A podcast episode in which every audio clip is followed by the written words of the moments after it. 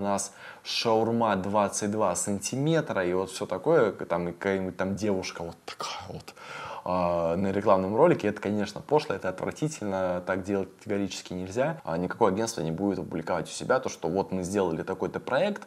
Конечно, там мы немножко обосрались, но в целом как бы вышло неплохо. А люк снимают на мертвых, видимо, судя по моей речи. Люди, которые купили у вас вещи за полную стоимость, у них появится огромное количество вопросов, почему вы для кого-то делаете скидки, а для них вы эти скидки не делаете. Я тот человек, который ни дня не работал э, в найме, и я этим вообще не горжусь.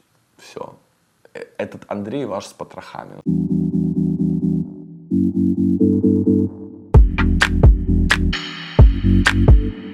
Рад приветствовать вас в новом 2023 году. Искренне надеюсь, то, что он выйдет на события более приятным, более благополучным и безопасным, нежели прошлый. И давайте, наверное, недалеко отходя от кассы, сразу перейдем к вопросам, которые вы задавали мне в Телеграме и Инстаграме. Первый вопрос. Насколько сильно релокация повлияла на работу в компании в плане коммуникации с коллегами, клиентами и съемками? Давайте, наверное, по очереди. Во-первых, э, про коммуникацию с коллегами. На самом деле мы перешли на удаленный формат работы еще перед началом СВО. То есть это был приблизительно начало февраля. А что-то мне пришло в голову, а, что было бы неплохо сделать ЭДО, подключиться к ЭДО, электронному документообороту, а, и начать э, работать с нашими клиентами, в том числе с обменом документов удаленно. Потому что когда нужно постоянно направлять физические бумаги, их подписывать, там ставить печати и где-то это все хранить, это, конечно, не совсем удобно. И, наверное, это было одно из самых правильных решений на тот момент, да и в принципе, наверное, в том году, потому что немного помучившись, там буквально день и разобравшись во всех этих процессах, максимально максимально оперативно и быстро выпустили электронную подпись, а, подключились ко всем сервисам, а, подключили клиентов, которые не были а, ранее подключены к электронному документообороту. И сейчас обмен документами у нас происходит буквально в несколько кликов. Это супер удобно и искренне всем советую. В феврале мы планировали как раз таки уже распускать офис, потому что у нас большое количество людей в команде а, было разбросано по разным городам и странам, и мы для себя понимали то, что мы не готовы ограничивать себя в поиске классных кандидатов только лишь по географической принадлежности. То есть, если есть классный специалист, который, например, живет на Бали или где бы то ни было еще, а, я не вижу смысла э, не работать с ним только потому, что он не может физически находиться в офисе в Москве. А, ну, и это, в общем-то, была изначальная причина, почему мы решили распустить офис и полностью перейти в удаленный формат. Мы не переехали ни в какую другую страну и не осели там. У нас вся команда раскинута, как я уже сказал, по различным городам и странам и работает оттуда, откуда ребятам, собственно говоря, комфортно. Все процессы по удаленной работе у нас были ну, кроме ЭДО, настроены изначально. То есть у нас э, система контроля задач и облачные хранилища и все на свете уже было до этого, потому что мы изначально начинали с удаленного формата и просто потом переехали в офис, следовательно, после чего его расформировав. В общем-то, Весь софт у нас был, коммуникация никак не пострадала, чаты в телеграммах, э, команды в Todoist, все максимально удобно и комфортно. Если говорить про клиентов, раньше мы ездили приблизительно раз в одну, э, две-три недели э, к ним в офис или встречались на какой-то нейтральной территории. Сейчас все эти встречи просто переехали в Zoom и, в общем-то, совершенно комфортно также мы там встречаемся, Э, общаемся, решаем какие-то вопросы, задачи и так далее. Я, в принципе, очень советую регулярно держать руку на пульсе, общаться с клиентами, делать какие-то запланированные встречи и планерки. Там можно раз в неделю, можно раз в две недели.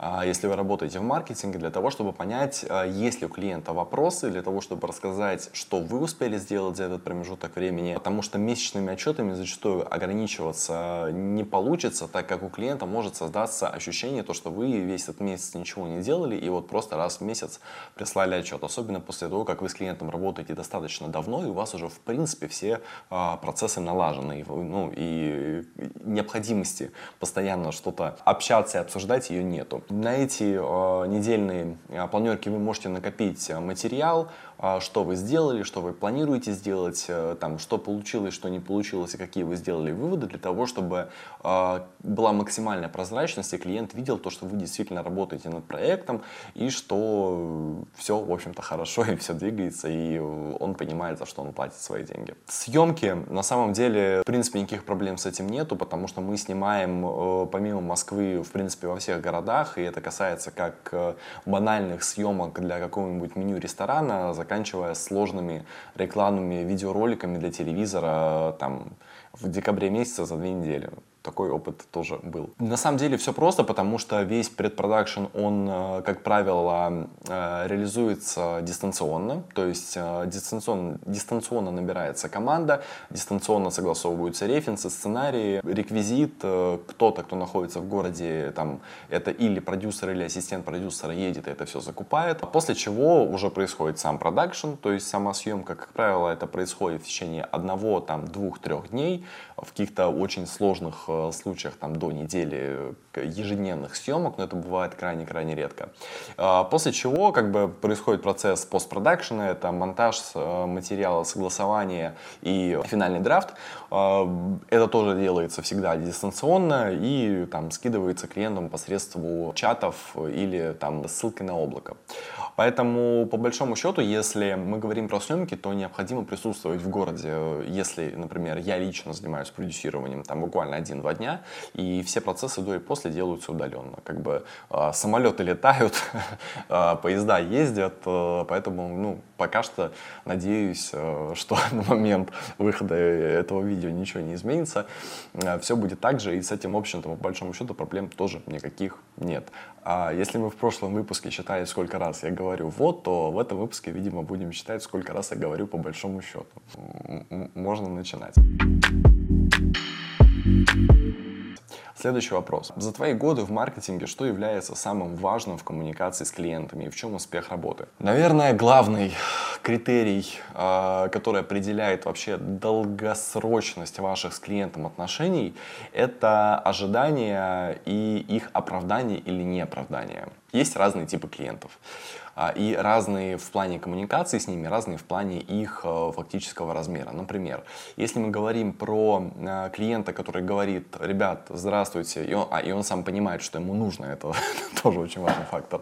Клиент говорит, ребят, здравствуйте, нам, нужно, нам нужен рост э, в наших социальных сетях среди нашей целевой аудитории, потому что мы работаем с зарубежными партнерами, и для нас важно, чтобы цифры у нас были большими, больше, чем у конкурентов, потому что наши партнеры обращают на это внимание, они нам делают какие-то скидки при упоминании их в социальных сетях э, и, например, при выборе какого-нибудь эксклюзивного поставщика там, того или иного продукта, они скорее выберут нас, если у нас будут классные социальные сети. Нам задача максимально понятна. Нам через социальные сети, по большому счету, как бы нужно продавать, но это не первостепенная задача. Первостепенная задача это набрать большое количество аудитории, и мы вследствие этого анализируем, какие механики мы, инструменты мы можем предложить.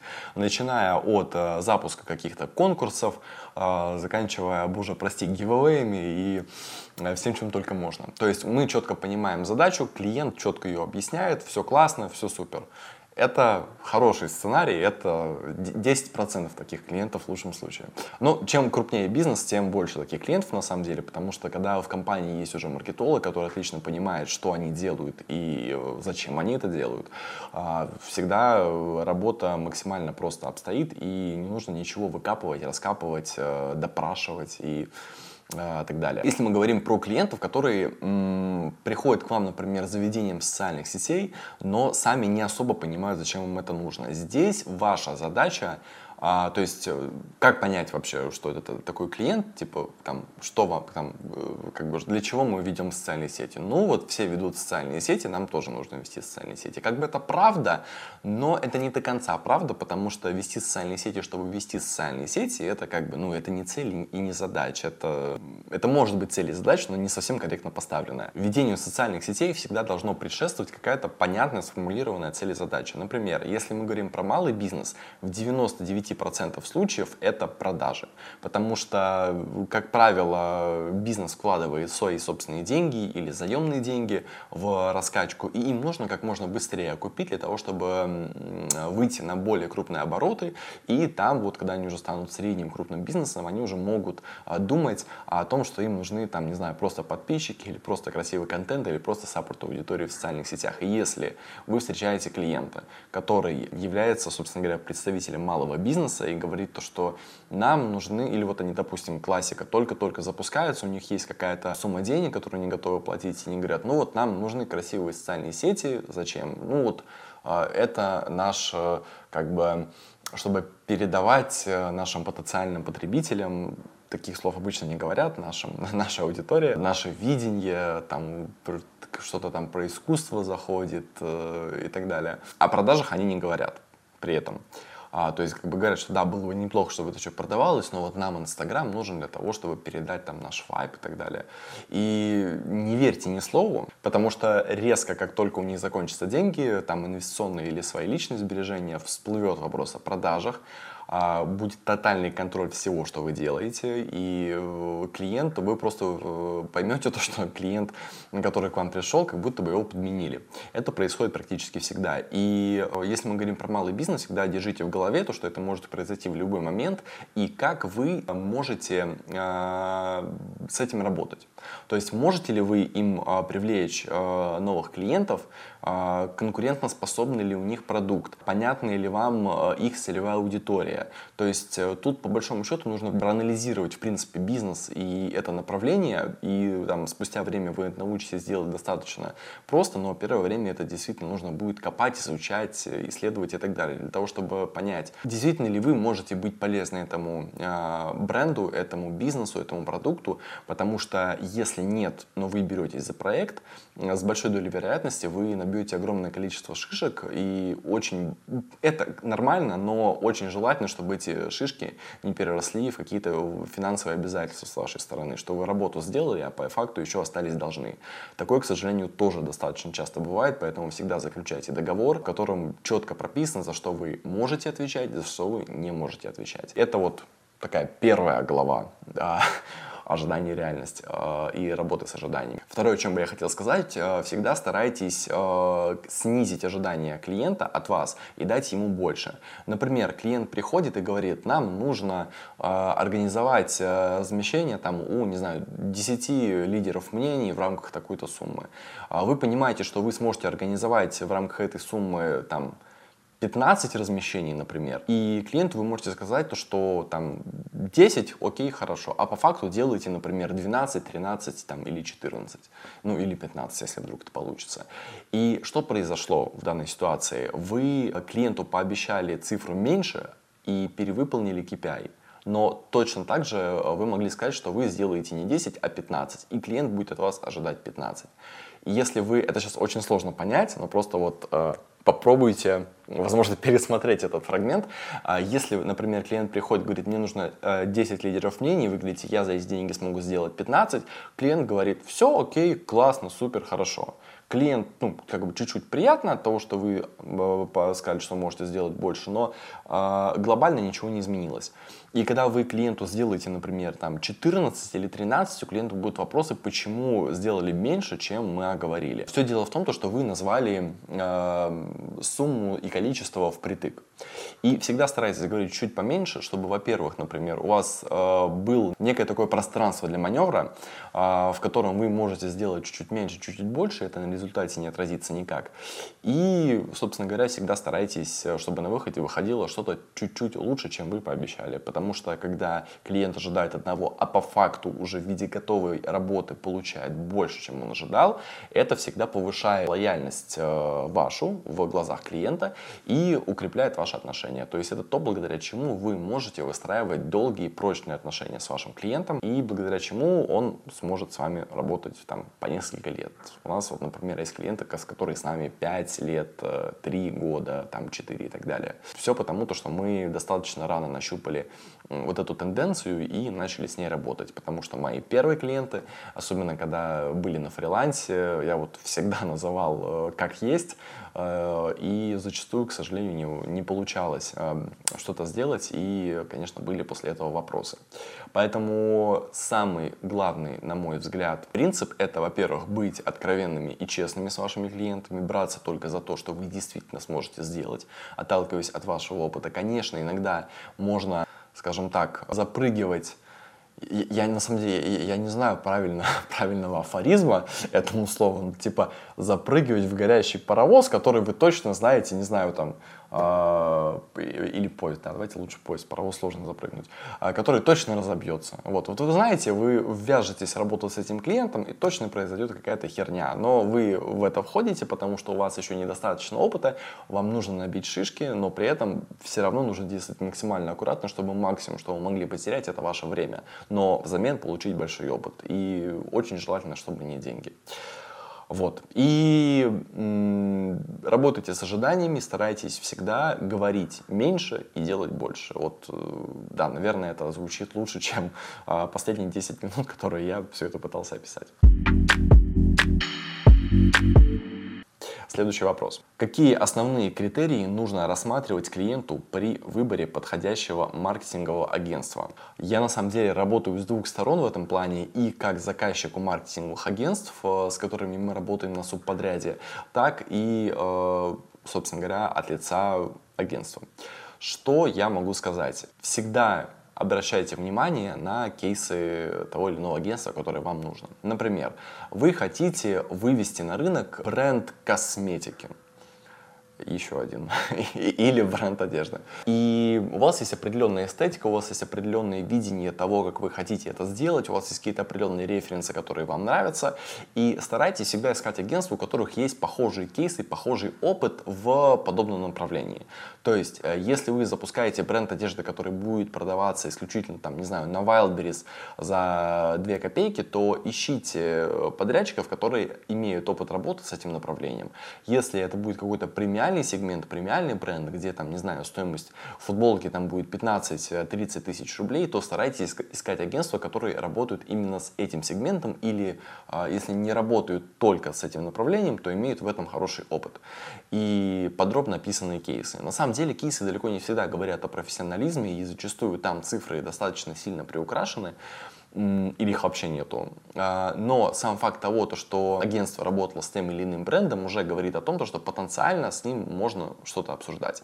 Если есть такая возможность и контакты, попробуйте прозвонить клиентов, которые указаны в кейсах, и спросить действительно, насколько правда то, что описано, и насколько комфортно было работать с тем или иным подрядчиком. И если вам скажут, да, все было классно, хорошие ребята, то здесь никаких сомнений. Если в кейсе написано, что все было супер, а клиент, которому, для которого они делали, вам говорит то, что, ну, там были определенные моменты, а, там ребята, не знаю, боже упаси, на деньги обманули или там сроки очень сильно зафакапили, то, конечно, с, с, с таким подрядчиком работать не стоит. Особенно это уместно, если мы говорим про какие-то крупные э, рекламные кампании, если мы говорим про какие-то там, и, или компании, которые реализуются там, не знаю, на последние деньги, вам действительно критически важно, чтобы агентство было максимально адекватным и максимально подходило под вашу задачу, то Тут лучше действительно покопать, поинтересоваться, поспрашивать обязательно отзывы, потому что, конечно, а, никакое агентство не будет опубликовать у себя то, что вот мы сделали такой-то проект. Конечно, там мы немножко обосрались, но в целом как бы вышло неплохо. Такого вы, разумеется, не найдете, поэтому всегда собирайте двустороннюю обратную связь и от агентств, и от, э, собственно говоря, клиентов, с которыми они работали. Потому что может быть, что они вообще с ними не работали, а в кейсе пишут, что работали. Такое, к сожалению, тоже бывает. Какие еще могут быть критерии? Наверное, простота общения и обязательность. То есть, э, насколько быстро вам отвечают, насколько грамотно вам отвечают, насколько оперативно вам присылают коммерческие предложения, насколько вам, в принципе, комфортно общаться там, с представителем агентства. Это тоже очень важный фактор, потому что если в ходе работы уже окажется, что когда вы заплатите деньги, что вы вообще не можете с этими людьми работать, а, такое тоже может быть, конечно, уже будет поздно достаточно, и там что-то как-то менять будет проблематично. Поэтому рекомендую провести такое полноценное исследование, э, найти большое количество агентств, отсеять их по признаку работы с именно тем, что хотите сделать вы. Потому что может быть, не знаю, там банальная фотосъемка или там большая рекламная кампания или организация работы с лидерами мнений, настолько таргетированный медийный контекст рекламы. В общем, найдите тех, кто вам подходит, у кого есть подобные кейсы в портфолио. Скиньте всем, собственно, бриф. Посмотрите, насколько оперативно быстро и адекватно вам ответят. Кто-то там на следующий день, кто-то, не знаю, там через 5 э, дней, кто-то через неделю, кто-то вообще не ответит. Те, кто делают это оперативно, их э, еще раз отсеиваете.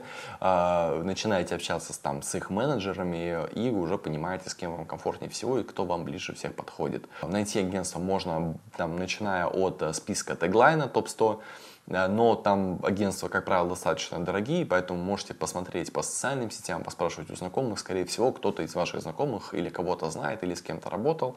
Можете нам написать на худой конец. Вот, э, мы тоже достаточно оперативно и быстро отвечаем. В общем, наверное, по критериям это все.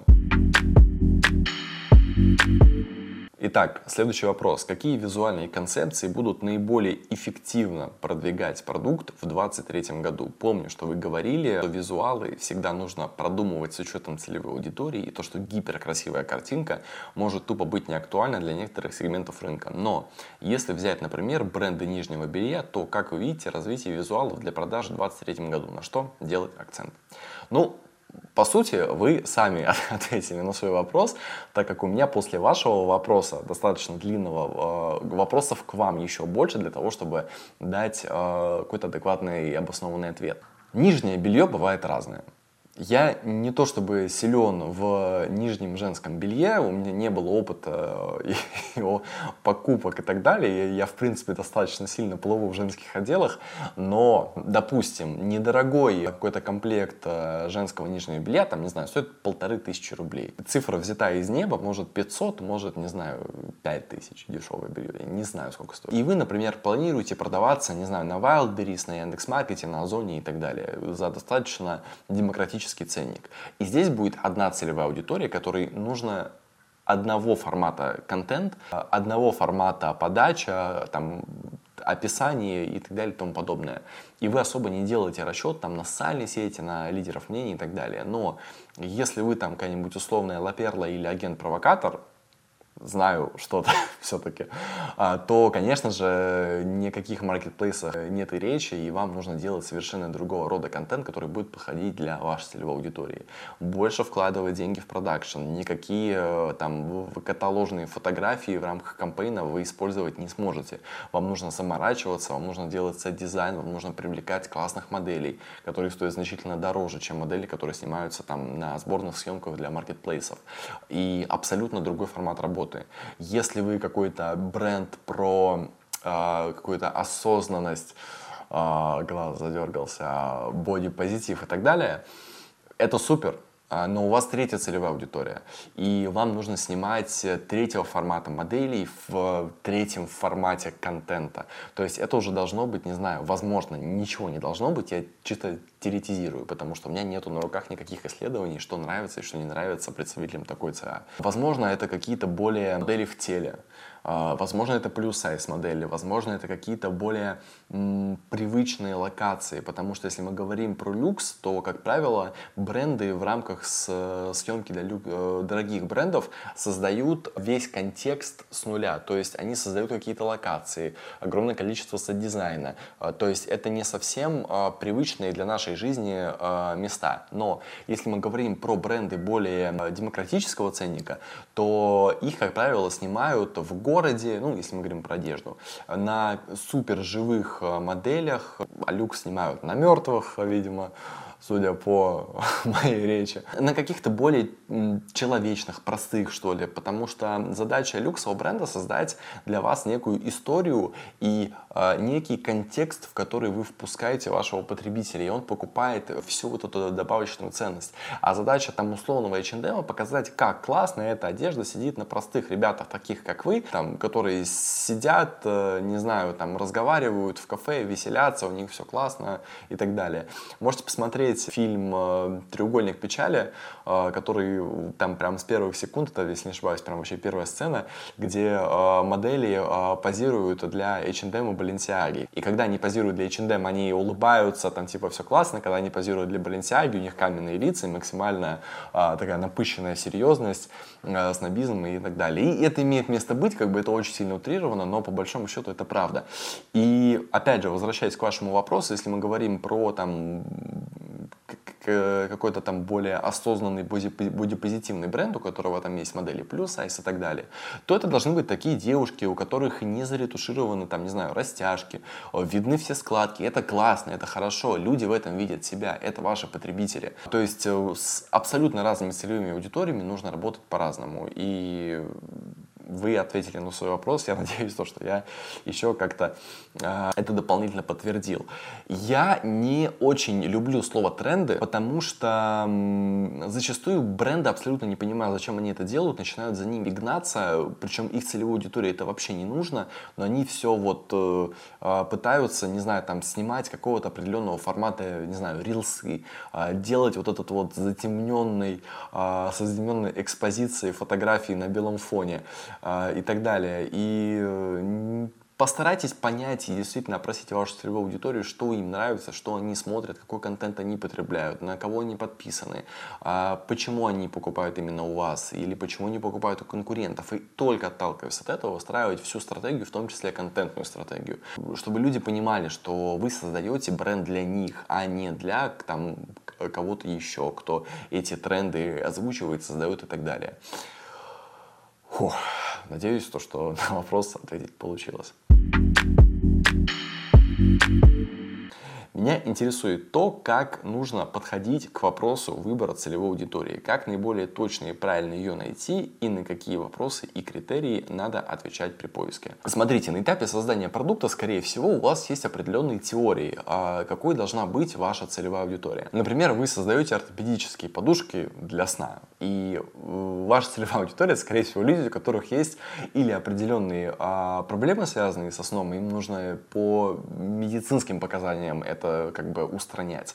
Или это люди, которые хотят там, или готовы, допустим, а, заплатить больше, там, а, не знаю, 1500 рублей за подушку ради этого комфортного сна. И, скорее всего, у них есть какие-то проблемы, связанные с этим. То есть, почему-то они к этому пришли. Или у них есть какие-то головные боли, или они себя чувствуют уставшими, хотя только-только проснулись. И вы можете, например, по, во-первых, по этим э, запросам запускать или таргетированную, или контекстную рекламу, то есть ортопедические подушки, э, запрос вопросы из серии, там, почему я чувствую себя уставшим, когда просыпаюсь, почему болит шея после сна, то есть какие-то вот такие проблемы. И вы можете таргетироваться на них э, в любом формате рекламы. И, допустим, составить список вопросов, ответив на которых целевая, ваша целевая аудитория получит какой-нибудь приятный бонус, скидку или что-то еще на ваш продукт. И запускать таким образом рекламу, просто там, ну, условный Google опросник. И там указывать вопросы. Э, как часто, например, вы покупаете подушку? Спокойно ли вы можете найти подушку или это большая проблема. Важно ли для вас ее пощупать, потрогать, или вы можете ее заказать спокойно из интернета? Э, какой ценовой диапазон для вас комфортен? Кого из конкурентов э, вы, там, не знаю, какие компании вы знаете? Собрать максимально подробную информацию о том, что для человека, э, собственно говоря, ваш товар, и как он принимает решение о покупке, и как часто. Потому что э, частота покупки также важна, и вам обязательно стоит учитывать так как подушки, я думаю, не покупают там каждый день а под настроение, меняя их, э, не знаю, там, по цветам сегментируя. Составив этот список вопросов, которые вас волнуют, обрамите это все в опросник, и вы можете э, запускать рекламу на этот опросник, вы можете писать в какие-то тематические группы э, в, там, в том же ВКонтакте и писать напрямую людям, которые на них подписаны, и спрашивать там за какой-нибудь там за 500 рублей, э, чтобы они ответили э, и помогли вам с этим разобраться. То есть э, собираете максимальное количество информации о людях, об их возрасте, об их сфере деятельности, об их э, локации локации проживания, чем они занимаются в обычной жизни, их семейный статус, их уровень дохода, а, их интересы, там, в каких социальных сетях они сидят, вплоть до того, каким поисковиком они пользуются. Вот до недавнего времени это было актуально, потому что там, например, а, есть определенные группы целевой аудитории, я сейчас говорю не про подушки, а, которые, например, пользуются только Яндексом или, например, только Гуглом. И имеет смысл, отталкиваясь от этих данных, например, запускать контекстную рекламу в одной из э, поисковых машин, а не в обоих тоже имеет место быть. И отталкиваясь, опять же, от этой информации, которую вы получите в ходе исследований, в ходе опроса, вы можете адаптировать свой продукт, вы можете как-то э, адаптировать сайт, вносить какие-то изменения в вашу рекламную кампанию, как-то по-другому коммуницировать с аудиторией и делать действительно то, что для них важно, и то, что служит причиной к покупке вашего товара, а не просто потому, что вы это в голове себе э, придумали и считаете то, что действительно так и есть. Зачастую там даже если мы говорим про какие-то бренды одежды, выстреливают какие-то позиции, о которых люди вообще не думали, а, что они, ну, э, владельцы брендов не думали, что они выстрелят, а вот это вот происходит. И если вы э, проводите какое-то более-менее глубинное исследование, понимаете, собственно говоря, почему это произошло. Поэтому обязательно общаемся с целевой аудиторией, обязательно уточняем у них эти вопросы. Более того, я не рекомендую задавать вопросы со сослагательным наклонением, там, стали бы вы покупать у нас, если бы мы сделали что-то, или э, что-то подобное, потому что, скорее всего, люди ответят «да», но это не имеет абсолютно ничего общего с реальностью. И это тоже важно учитывать. Следующий вопрос.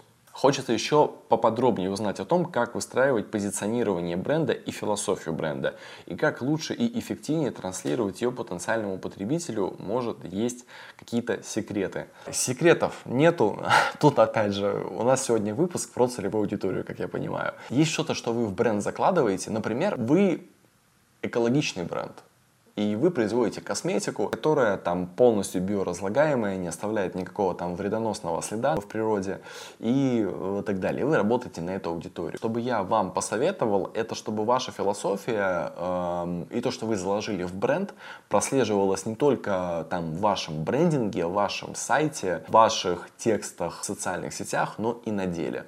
Например, можно сказать, что мы поддерживаем, там, не знаю, всех на свете, там, мы заботимся о природе, а по факту не делать, ну, типа, ничего для этого. Просто там сделать экологичную упаковку, а, которая по факту, может, и не является экологичной. У нас в картонную коробку укладется продукт, поэтому, как бы, ну вот, мы экологичные. Нет, этого недостаточно.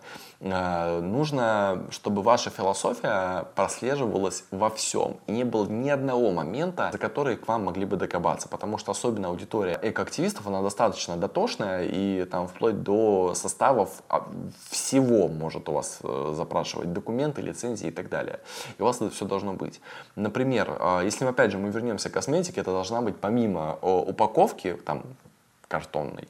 А, это флакон, чтобы можно было сдавать на переработку. Это состав самого продукта, чтобы он не тестировался на животных, чтобы нам не было каких-то вредных там сульфатов и всего остального. Я не очень силен в терминологии, но надеюсь, что вы поняли, о чем я говорю. Более того, крайне желательно, что если вы пишете о том, что вам это важно, вы также это как-то поддерживали. Например, э, вы можете заколлаборироваться с каким-нибудь фондом, который занимается посадкой деревьев или поддержанием приютов для животных или чем бы то ни было еще.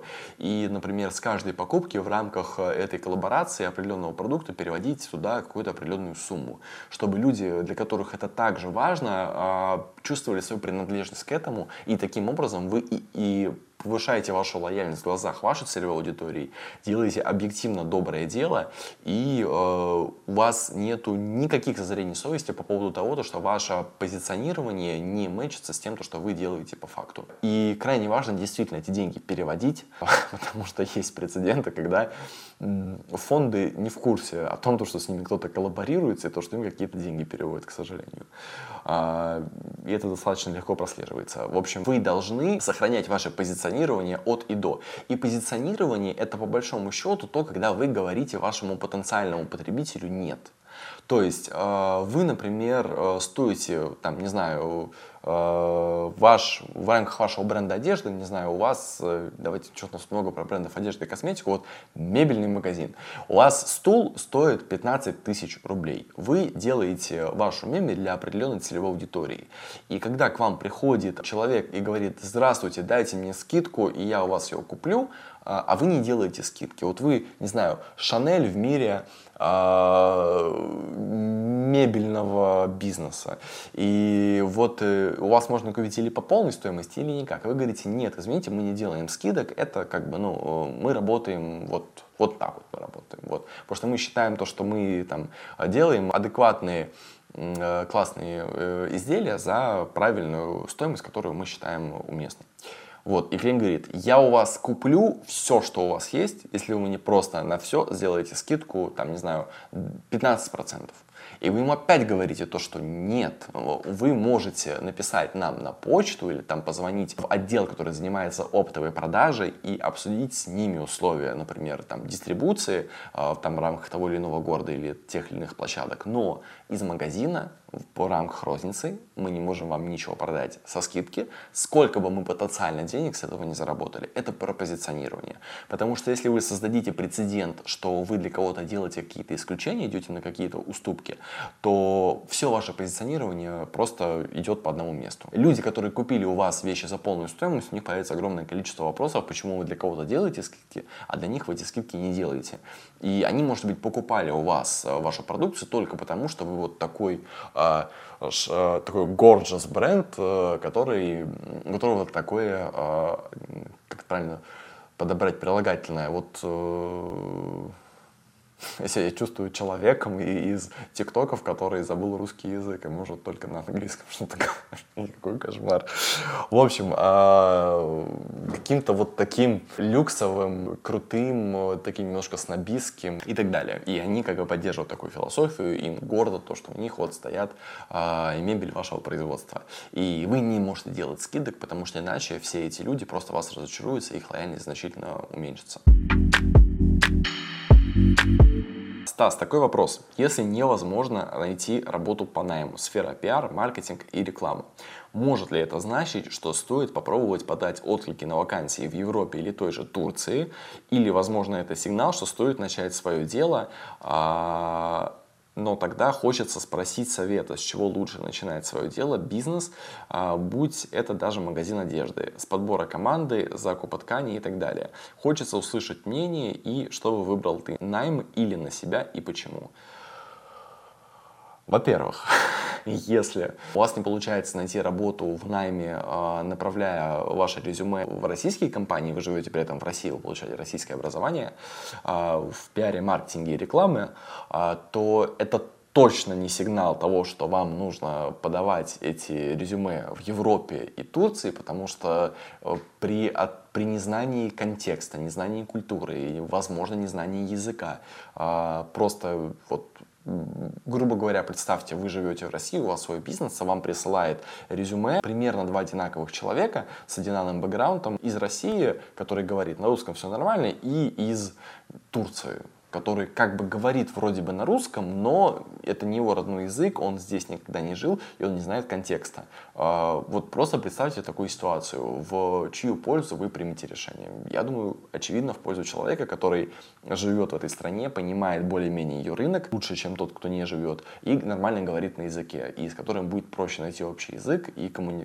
коммуницировать. Плюс, с которым э, вам абсолютно э, и предельно понятен формат э, трудоустройства, формат работы, нету никаких э, культурных э, проблем, которые также могут возникнуть, там, начиная от менталитета, заканчивая всем остальным, потому что, возможно, там, ну, невозможно, в Турции не приняты какие-то вещи, которые приняты в России, абсолютно противоположно.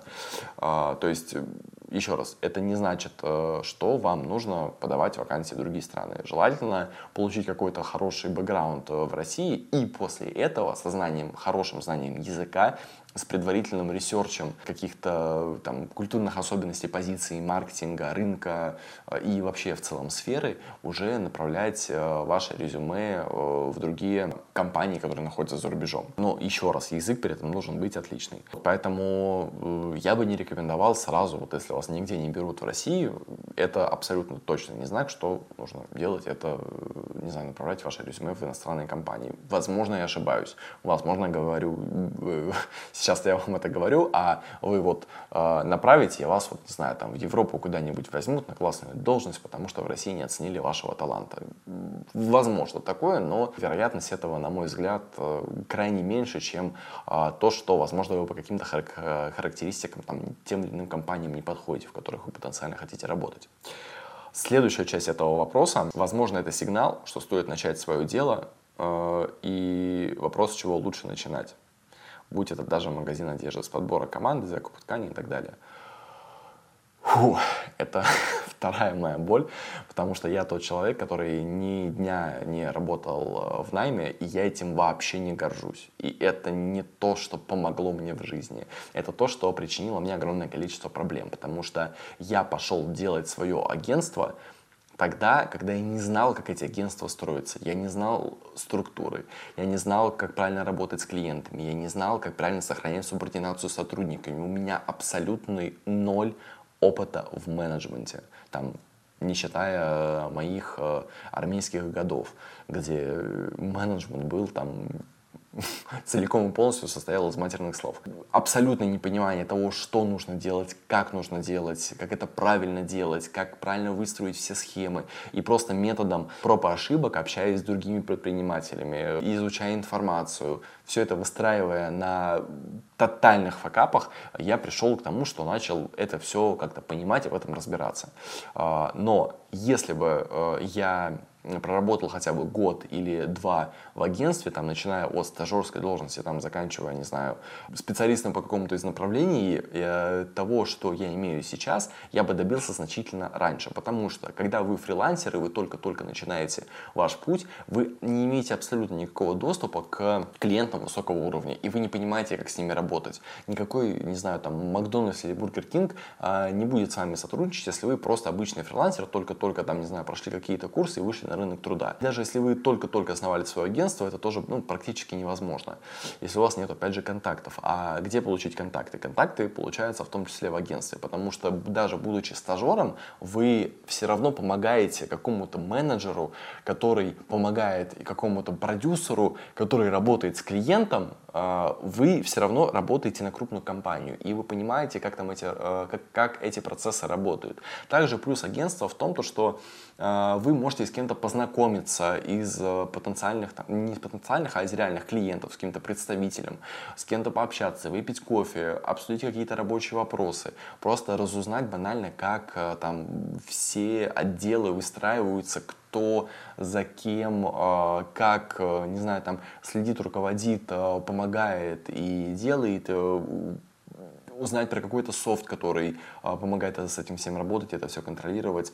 И просто не на своих ошибках, а на ошибках, там, а, возможно, или уже на опыте а, вашей компании понять, как это стоит и не стоит делать. А если вы просто, как я, а, прыгаете вот в это море, абсолютно не понимая, куда плыть, и не имея никакого ориентира и навигатора, э, конечно, вы, может быть, и приплывете, но убьете на это значительно больше времени. И я просто банально, если не ошибаюсь, 3 или 4 раза полностью пересобирал команду агентства, потому что делал адские ошибки и портил, к сожалению, отношения с сотрудниками. Начиная от оров в телефон с матами, чего категорически делать нельзя, а, заканчивая какими-то неправильными стратегическими решениями в плане зарплаты. Я, например, брал одного специалиста, какой-нибудь там условного фотографа в рамках одного проекта на зарплату, потому что думал, ну, наверное, так нужно делать, а не работать с ними э, проектно и не платить проектно. И как бы ребята там соглашались, ну, как бы, почему нет? Ну, и, соответственно, я платил оверпрайс и зачастую уходил хорошие такие дебиторки.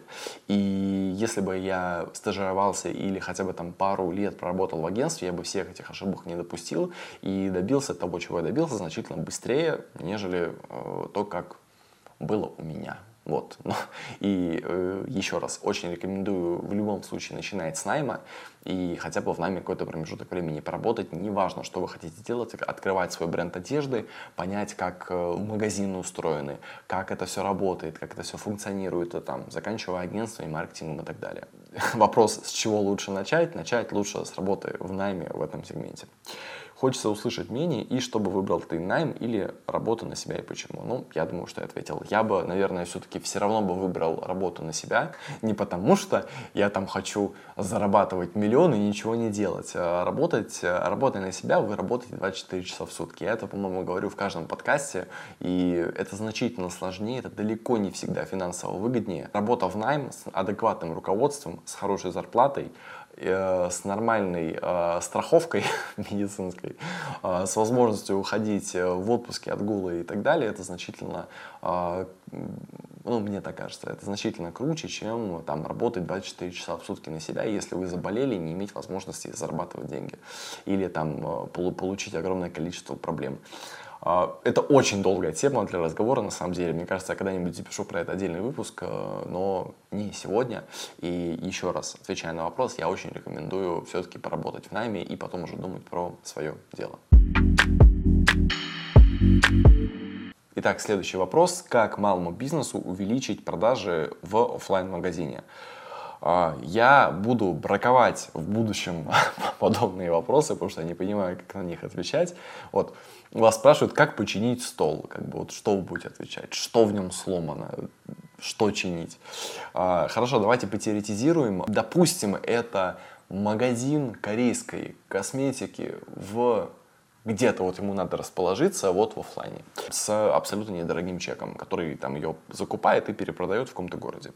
А, первое, что вам нужно понять, есть ли у вас бренд и есть ли у вас какой-то источник трафика. Потому что по-хорошему, если вы только-только начинаете и у вас неоткуда привлекать клиентов, у вас нету каких-то э, знакомых блогеров, э, у вас нету бюджета на рекламу и так далее, то лучше выбрать место расположения, где этот трафик есть. То есть, чтобы люди с улицы к вам заходили или там, например, в рамках какого-то торгового центра.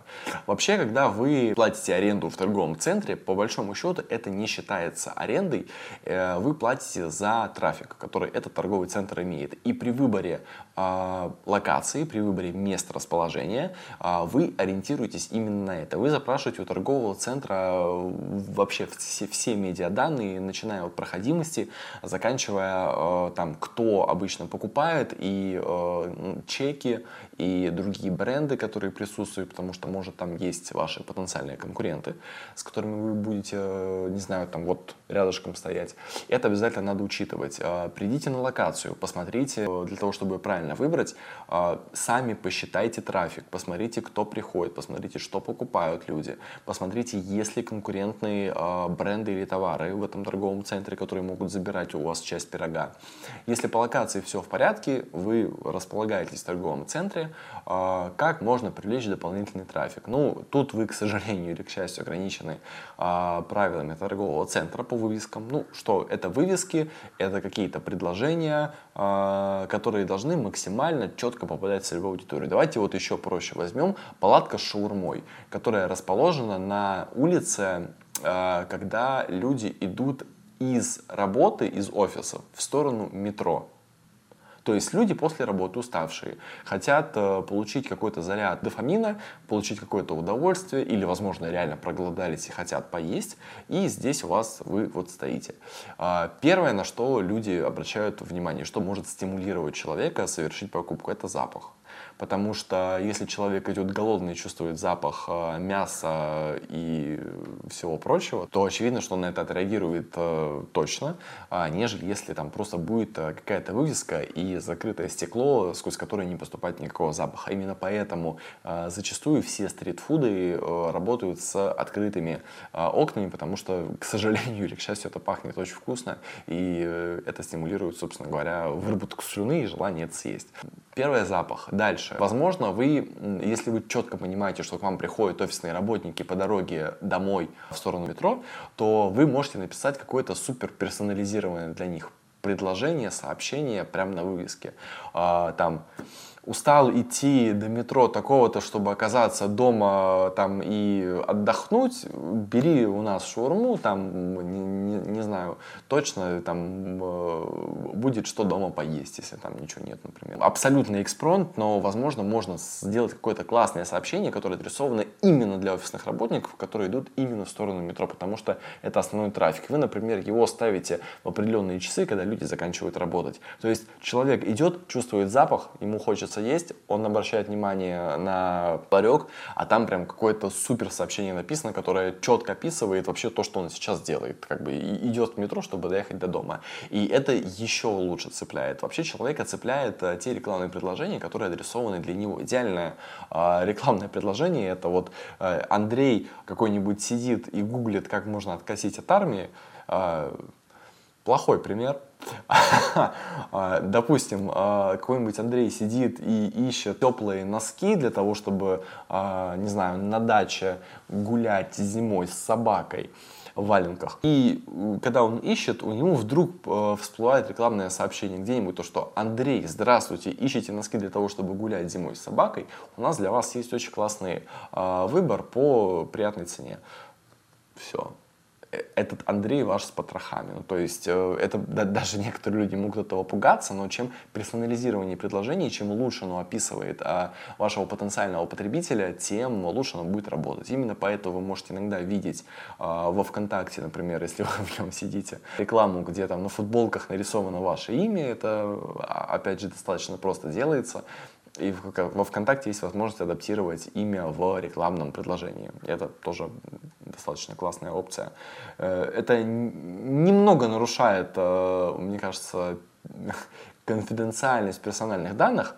А, вот, и на Фейсбуке такого никогда бы не появилось. Но э, тем не менее, это имеет место быть, и э, это работает лучше, чем просто какое-то образное рекламное предложение, там, э, заходите перекусить очевидно. Ну и напоследок давайте оставим э, там раздачу флайеров, скидки какие-то, кстати, возможно для тех же офисных работников, например, там э, покупаешь 5 шаверм, 6 в подарок, не знаю, человека в костюме шаурмы, который ходит и эти листовки всем раздает. В общем, э, любой способ привлечения внимания в рамках какой-то этики будет актуальным, потому что там э, это все сексуализировать и делать там, не знаю, у нас шаурма 22 сантиметра и вот все такое, там и какая-нибудь там девушка вот такая вот э, на рекламном ролике, это, конечно, пошло, это отвратительно, так делать категорически нельзя, э, и я так делать не советую. Но, кстати, опять же, если ваша целевая аудитория это э, мужики э, 50-летние с пузом, которые смотрят, блин, как бы сейчас никого не оскорбить-то,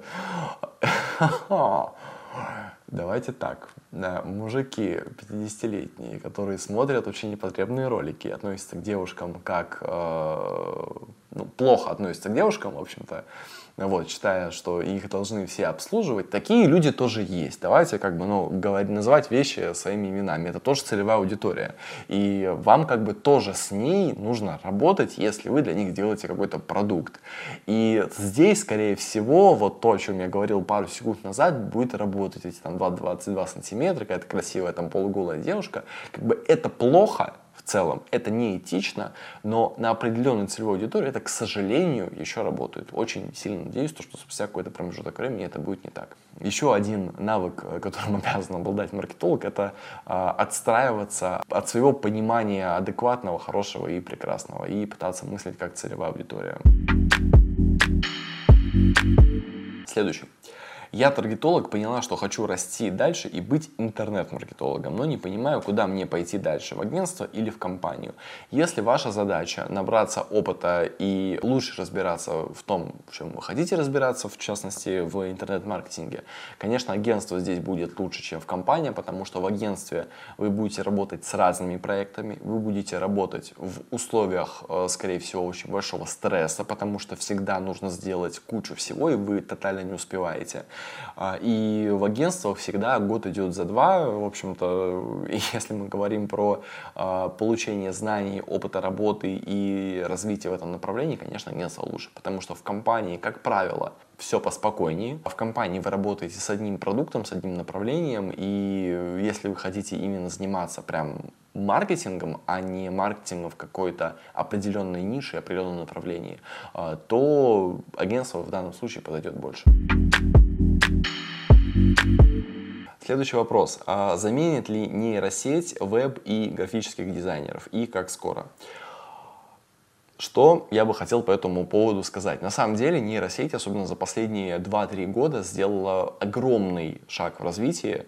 И то, что было там до этого и то, что мы имеем сейчас, это огромная разница. сейчас действительно пугает, что нейросеть может и нарисовать э, портрет человека по фотографиям, сделав это вообще не хуже какого-нибудь иллюстратора или артиста, заканчивая тем, то, что там тот же э, Midjourney делает э, достаточно подробные изображения, отталкиваясь от описания. Что я хочу сказать? Если мы говорим про именно художников, то мы, э, люди, э, в основном платим э, конкретному человеку, чтобы конкретно в его видении получить конкретного формата работу.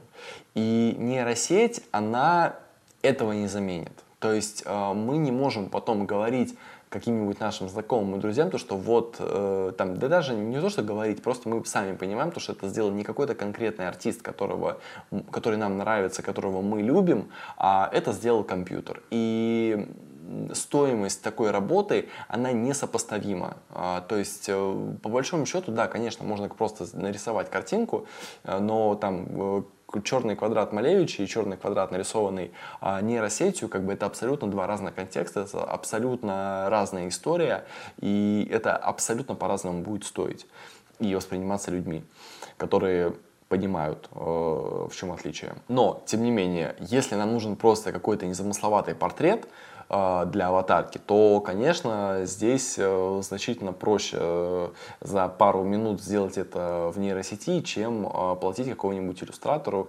который это вам, собственно говоря, нарисует.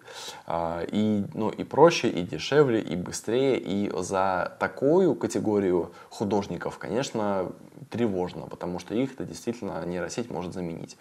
А, если мы говорим про каких-то артистов с супер узнаваемым стилем, конечно, это ну, точно не в ближайшее время. Если мы говорим про именно там веб-дизайнеров, то я лично не знаю еще нейросети, которая по определенному техническому заданию могла бы отрисовать все страницы для сайта, все кнопки, а, адекватно их расположить, проанализировать э, другие э, сайты в плане user experience, э, в плане каких-то технических моментов, то есть, возможно, это есть, я об этом не знаю, но я лично с таким э, не сталкивался. Я думаю, то, что пока что графическим дизайнерам э, и веб-дизайнерам волноваться за этот счет не стоит, потому что все-таки техническое задание это супер важная часть, это основная часть, основополагающая часть при разработке сайтов.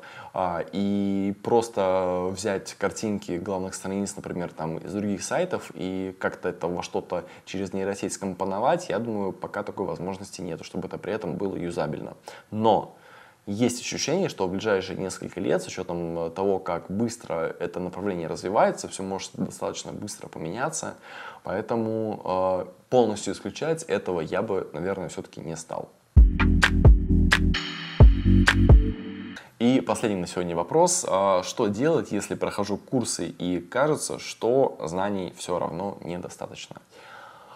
Тут нужно, мне кажется, разделять некий такой синдром самозванца и реальный э, недостаток знаний. То есть, если вы, например, э, разговариваете с потенциальным клиентом или заказчиком, или с руководством, и вы откровенно плывете на вопросы, в которых вы должны в рамках вашей профессиональной деятельности разбираться, то это очевидный недостаток знаний. И здесь, очевидно, нужно э, с этим как-то работать, проходить образовательные курсы, э, изучать какую-то дополнительную информацию и так далее. Но э, если вы отлично и комфортно себя чувствуете, все классно, все супер, мне кажется, лучше уже поработать с психологом и пытаться как-то решать проблемы в этом направлении. Я все-таки хочу добавить то, что в любом случае, если вы маркетолог, то вам всегда нужно развиваться в этом направлении, потому что маркетинг, особенно интернет-маркетинг, это одна из самых вообще быстро развивающихся и быстро изменяющихся направлений маркетинга,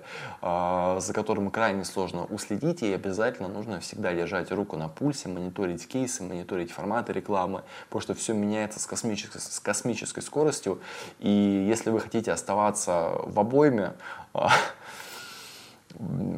надо пытаться как-то вот эти оружейные тематики обходить э, в силу того, что в мире происходит. Если вы хотите э, оставаться в стороне маркетологов и быть востребованным специалистом, то обязательно нужно непрерывно, бесконечно эту информацию получать, с ней работать, ее анализировать, э, обучаться, и так далее.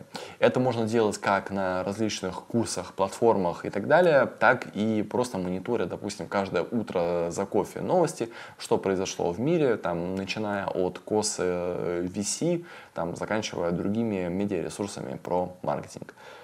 На этом все. Я, как обещал, мы с вами наконец-то записываем э, видеоверсию подкаста не на телефон, а на нормальную камеру. Не на мою, к сожалению, потому что моя камера сказала, что она больше 15 минут записывать видео не будет. Но, тем не менее, всем отличного года, говорю я в конце февраля. А, ну, лучше поздно, чем никогда. И надеюсь, то, что у нас э, не будет такого количества потрясений, и все вопросы будут связаны с тем, как развиваться, а не с тем, как э, тушить пожары. Всем большое спасибо за внимание, и увидимся в новых выпусках.